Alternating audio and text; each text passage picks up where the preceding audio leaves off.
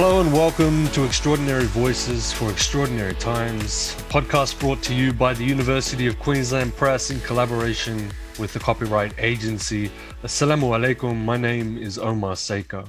I'm a poet and the son of Lebanese and Turkish Muslim migrants, speaking to you from unceded Gadigal and Wangal country. I've been one of your hosts alongside Ellen Van Neerven these past 6 months. We set ourselves the task of writing poems each month alongside a guest poet and doing our best, not just to respond to the moment, so to speak, but to listen to each other and to deepen, to enliven how we think of ourselves in the world. In any year, that would be a difficult task, but it has been particularly challenging and rewarding to attempt this in 2020. Challenging for the obvious reasons, but rewarding because for me, I got to speak to incredible poets like Ouyang Yu and Ali Cobby Eckermann and today Lachlan Brown, all of whom I chose not just because I admire their work, but because they're older than me. And I wanted to honor the lineage of great poets who started before me and who I am now lucky enough to walk beside. Lachlan Brown is a senior lecturer in English at Charles Sturt University, Wagga Wagga. He is the author of Limited Cities and Lunar Inheritance, both great books. His poetry has been published in various journals and has been featured on ABC Radio. He's been shortlisted and commended for the Newcastle Poetry Prize, the Peter Porter Poetry Prize, the Macquarie Fields Poetry Prize, and the Judith Wright Poetry Prize. Lachlan is the chair for the Kenneth Slezor Prize for 2021, and he is currently the vice president of Baranga Writers' Centre in Wagga Wagga and the New South Wales representative for the Association for the Study of Australian Literature. Welcome, Lachlan. Thanks for having me, Omar. Great to be with you. How are you personally and poetically? By which I mean, how has your writing been this year? Has it been a generative period for you or not? I'm here on Wiradjuri land. I wanted to acknowledge that from the beginning. Here in Wagga Wagga, it's been not a very productive year for me in many senses. Part of my role at the university is to investigate students who plagiarised or paid people to do their work. There's been a lot of students trying to do that this year. So I stare at screens. I talk to students who are a bit sad or defensive. And that's meant that I haven't been able to write as much as I would have liked. But there have been moments, particularly I was the poet in residence for Art State recently, and I got to write about some things. And also, I've written a few things, not as much as usual. Some things that I've enjoyed writing. Personally, going okay. Well, that's good. Just being okay is like huge in 2020. Like It's massive. Doing even a little bit, massive. So you've judged several prizes and you're currently judging at the moment. Mm-hmm. I'd love it if you could tell us a bit about that process. And let me say right now that I think it's an absolute absurdity that you haven't won a prize for either of your exceptional books, which I will again encourage anyone listening to go and buy and read and appreciate. What are you looking for as a judge? And how many times do you have to brawl with your fellow judges? Yes, I've been judging a few prizes this year. It started with the Blake Prize, the Peter Porter Prize at the moment. I'm just about to get into the Gwen Harwood Prize and the Slezor as well. I don't know how that happened. People just keep asking me to do this and I just keep saying yes. They're great. I think it's a great opportunity to read just such a wide range of poetry.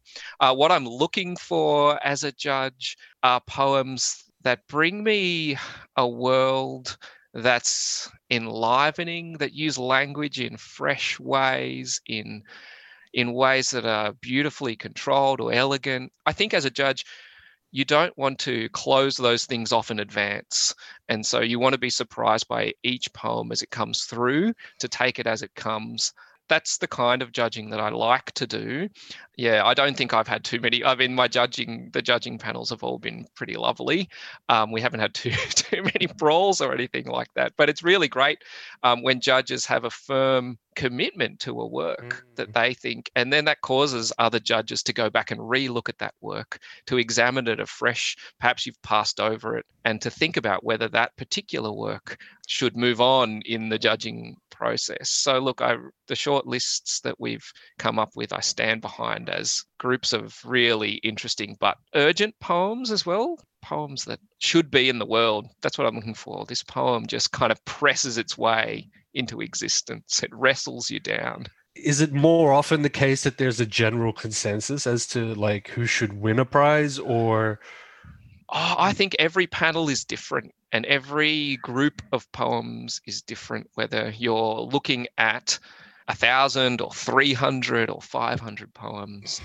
That sometimes a single poem will come through and lots of people, lots of judges will just say that's just risen. And it's remarkable when that occurs. When you think of the number of people applying to the poetry prizes, to have one come through it's almost an impossibility. And so I really like those moments, but not every prize, of course, happens that way. And sometimes there are compromises and sometimes there are not compromises, but consensus. You're building consensus about the poem that should win based on different sensibilities, different things that people appreciate and like, and think about what poetry should be. And that's the thing about poetry, isn't it? That it can be so many different things. It's language at its most condensed, at its most polyvocal, at its most complex, but also its language at its most simple, at its most elegant, at its most refined at the same time. So these many kinds of poems that therefore come to us in different ways. Speaking of poems that press their way into the world, can you read your poem for us now? Sure, I'd love to. So this is the first ever sestina I've written, and it's based on a photographer, James Farley, his works called Walking in Isolation.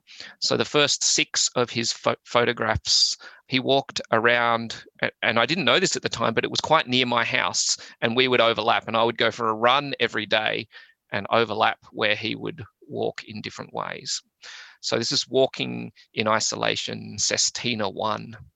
You've got to adjust to sound library birdsong and looped wattle every day or two. The root around that mute stump that still grips the earth, the hidden tessellations of brick arranged like plenitude dominoes 10 to 10. A hard path fades into itself, lineating these troubled and overgrown times, virulent as an introduced species. Your unmoving wheel is set back like a game show moment ready to occur. The wheel promises so much, or at least echoes a playlist shaking the wattle in programmatic versions of Australiana.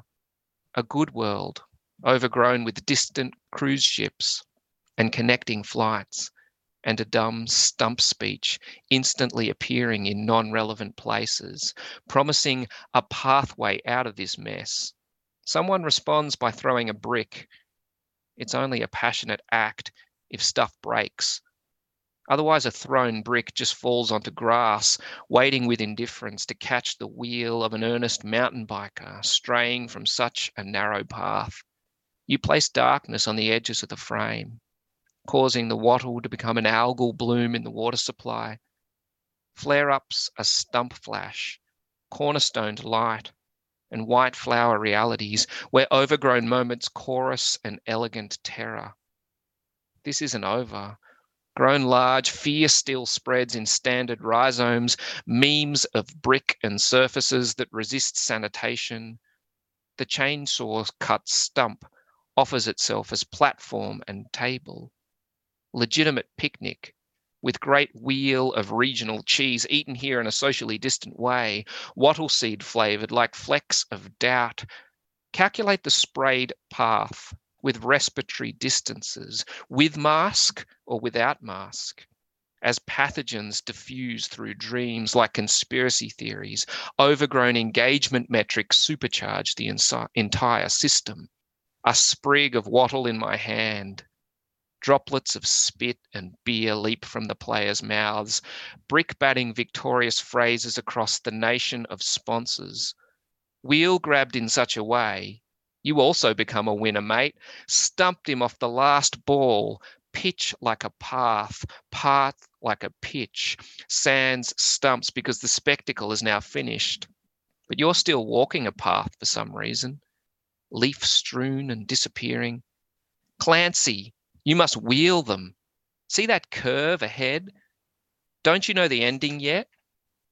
Overgrown amalgam of native and introduced. Explorer's hut adumbrated by bricks laid in order, cut tree, noticed hubcap, track in low power mode, black and white wattle. This wheel song turns and promises to carry you into overgrown locations, e.g. the stump where you dropped a pin, so that the true path might emerge next time with its brick Ebenezer and shivering wattle. Well, thank you, Lachlan. Congratulations on writing a sustainer. I think anyone who does so, just congratulations. I mean, I hate them typically. This is my first one. I find those end repetitions very difficult, and this one took me a very long time to kind of get into that mode. Right, and for me, it's like I love repetition usually, but for some reason with the end line, it really bugs me. But I thought this was really great use of the form. It's such a complex, layered poem that really cleverly overlays the static of kitsch Australiana on top of a walking path, and so you get to take on and break open ideas of culture as something that is natural or manufactured, the quote-unquote order of what is settled, and I use that word deliberately as we live in a colonial nation, versus what encroaches on it or what uproots it or what makes it disappear. There's so much going on here, not least of which is that it's an ekphrastic work.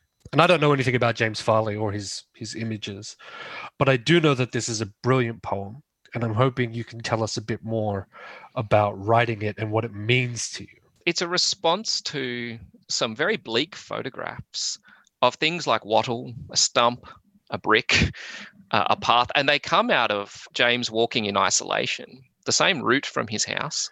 I've been running the same route, not the same route as him, but the same route every morning. And so I thought the sestina form was a helpful form because it forces you to return to words, to the same moments, perhaps a little differently, to the same objects, that mode of writing, considering where we're living at the moment, the world in which we live, the places in which we live. Under COVID, it has meant a kind of return to routine, but also the breaking of that routine. And that gets us to reconsider the places in which we live and these ideas of being settled or unsettled, whether things are legitimate or not. So, there's the Australian cricket team song that I've kind of a sprig of wattle in my hand is this kind of blokey song that they sing, and it's meant to come from a Henry Lawson poem, which is quite, I think, a racist poem. Of course, so it is. Henry Lawson writes this very racist pro-white poem, and that's become modified into the Australian cricket team song. And so I wanted to sort of examine some of those things and the ways that these older Australian poetic voices, Clancy of the Overflow by Banjo Paterson, you must wheel them, how that informs the way we think about the landscape surrounding us, the complexities there, I think. But I'm not quite sure what the poem's doing in all senses. So I think your reading was as good as anyone's, as good as mine. I have questions. I have some questions. It's not as, I do think it's a poem that we could talk about for a very long time and try to pass a lot of the tension. There's so much tension in the phrases. But I have a question which is very generic, I guess. I had not come across Ebenezer before, and so I had to look that up. Brick Ebenezer as a phrase. I was like, what does that mean? And apparently all I got from Wikipedia really is that it's like Hebrew for stone of help. Was that what you were going for? Yeah. So in the Bible, in I think the book of Joshua, you've got all these moments where the people of God win a battle, and to remember that place, they just heap rocks up and they make a monument, a bit like the monoliths that are appearing at the moment. And in church, we sing this song called Come Thou Fount. It's an old hymn, Come Thou Fount of Every Blessing. And it's got this line, here I raise my Ebenezer. So it's how you remember things. So it's about memory. And in the Hebrew Bible, it's about remembering covenant and remembering God's, the way he deals with his people and helps them. So here it's the brick Ebenezer, the shivering wattle. There are things that are permanent and impermanent. And I want to think about how sacred is this space? In what ways is something like a poem a monument of memory? And what James had photographed was like this tessellation of bricks just out the back of someone's house.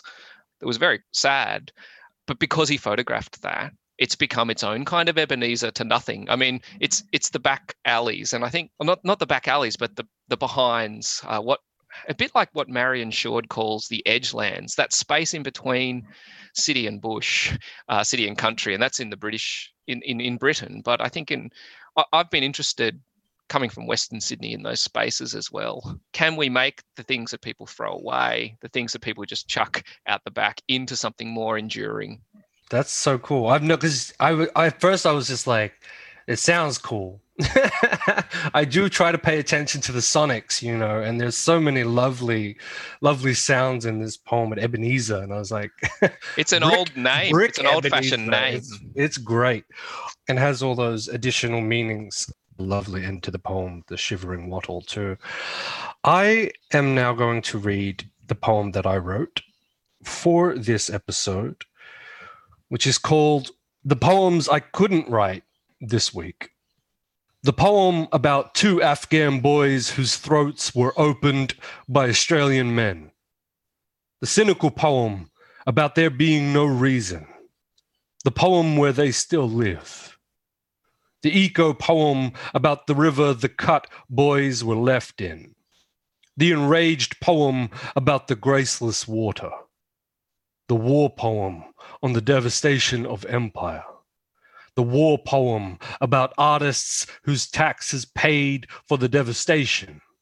The family poem about my mother once again not meeting me at the cemetery.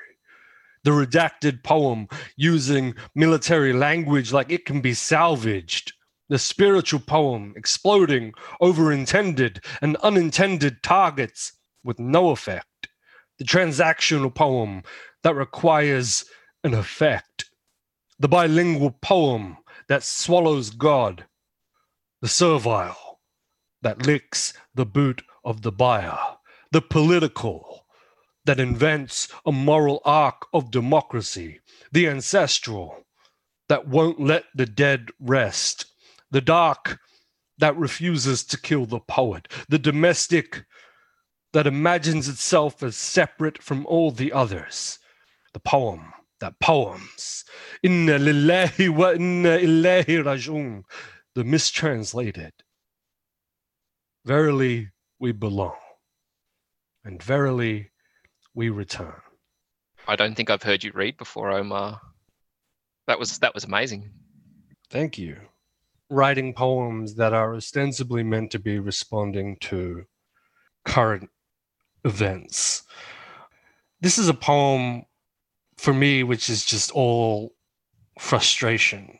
I have been wondering a great deal about the utility, the function of poetry. You know, we often we're often saying how important poetry is or how important art is, and we're constantly kind of pushing it. I do think that the people who are often loudest about a subject are also the most doubtful to some degree. Sometimes I just think that you shouldn't write a poem. That's what I'm getting at here. I think there are some times where you shouldn't do it. I, funnily enough, explored that in a poem.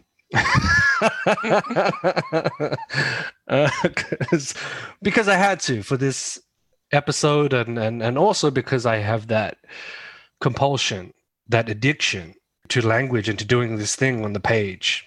Do you feel that? Yeah, I think so. There's a few things that I found interesting about this poem. And one was that kind of the way that the word poem is lost by the end. You just drop it out sort of 3/4 of the way through your prose poem. You can't even write the word poem. I mean, it, and then it returns as the poem that poem. So it fills your mouth and fills your head again when you just have the adjectives like the servile, the political, the ancestral, the dark. And there's something about that that I found, yeah, that does play into that idea that some events like what we've just heard,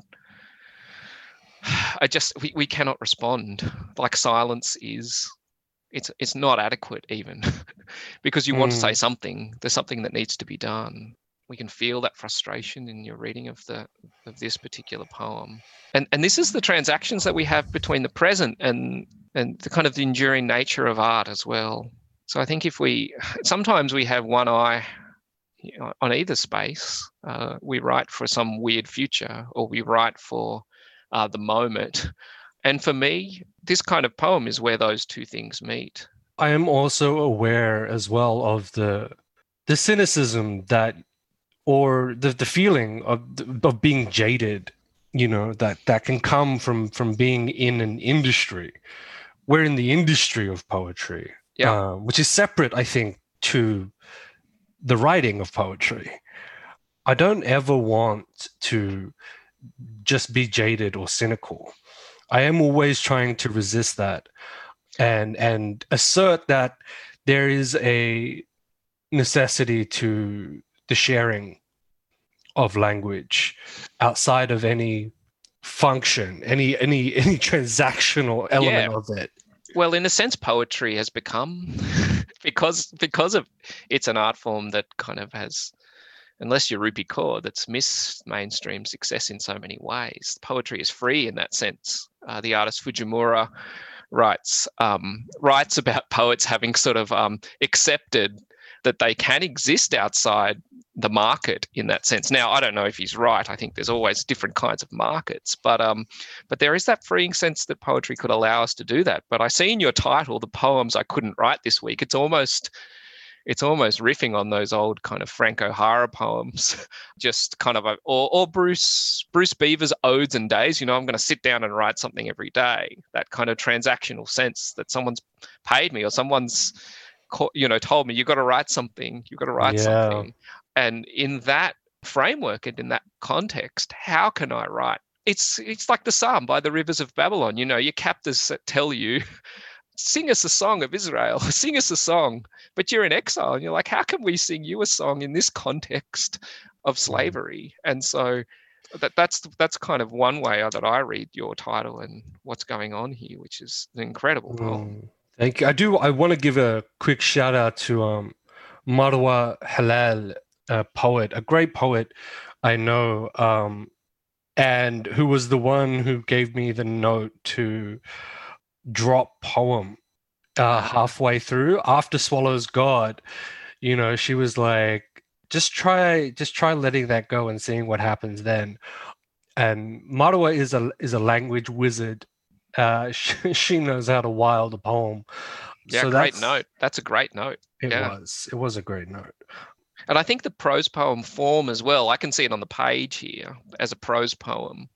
I think I mentioned in my poem this kind of lineating the world, but the prose poem, of course, holds back from that. It's a different kind of poem that if you often very mysterious, that are often invocating, you know, are poems of invocation and mystery. And I think that was an interesting choice as well that I wanted to ask you about for a kind of list of this nature, to put it in a prose poem. I love prose poems, and I never use them the way people talk about them, the way they talk about them in the sense of, oh, it's not lineated. And I always think that's a lie, because I care very much about the words at the end of the line, and I choose how it appears, right? So it only has the illusion of being prose, which I enjoy. Honestly, just love the aesthetic. I love the way it presents itself as so solid it is to me like a brick.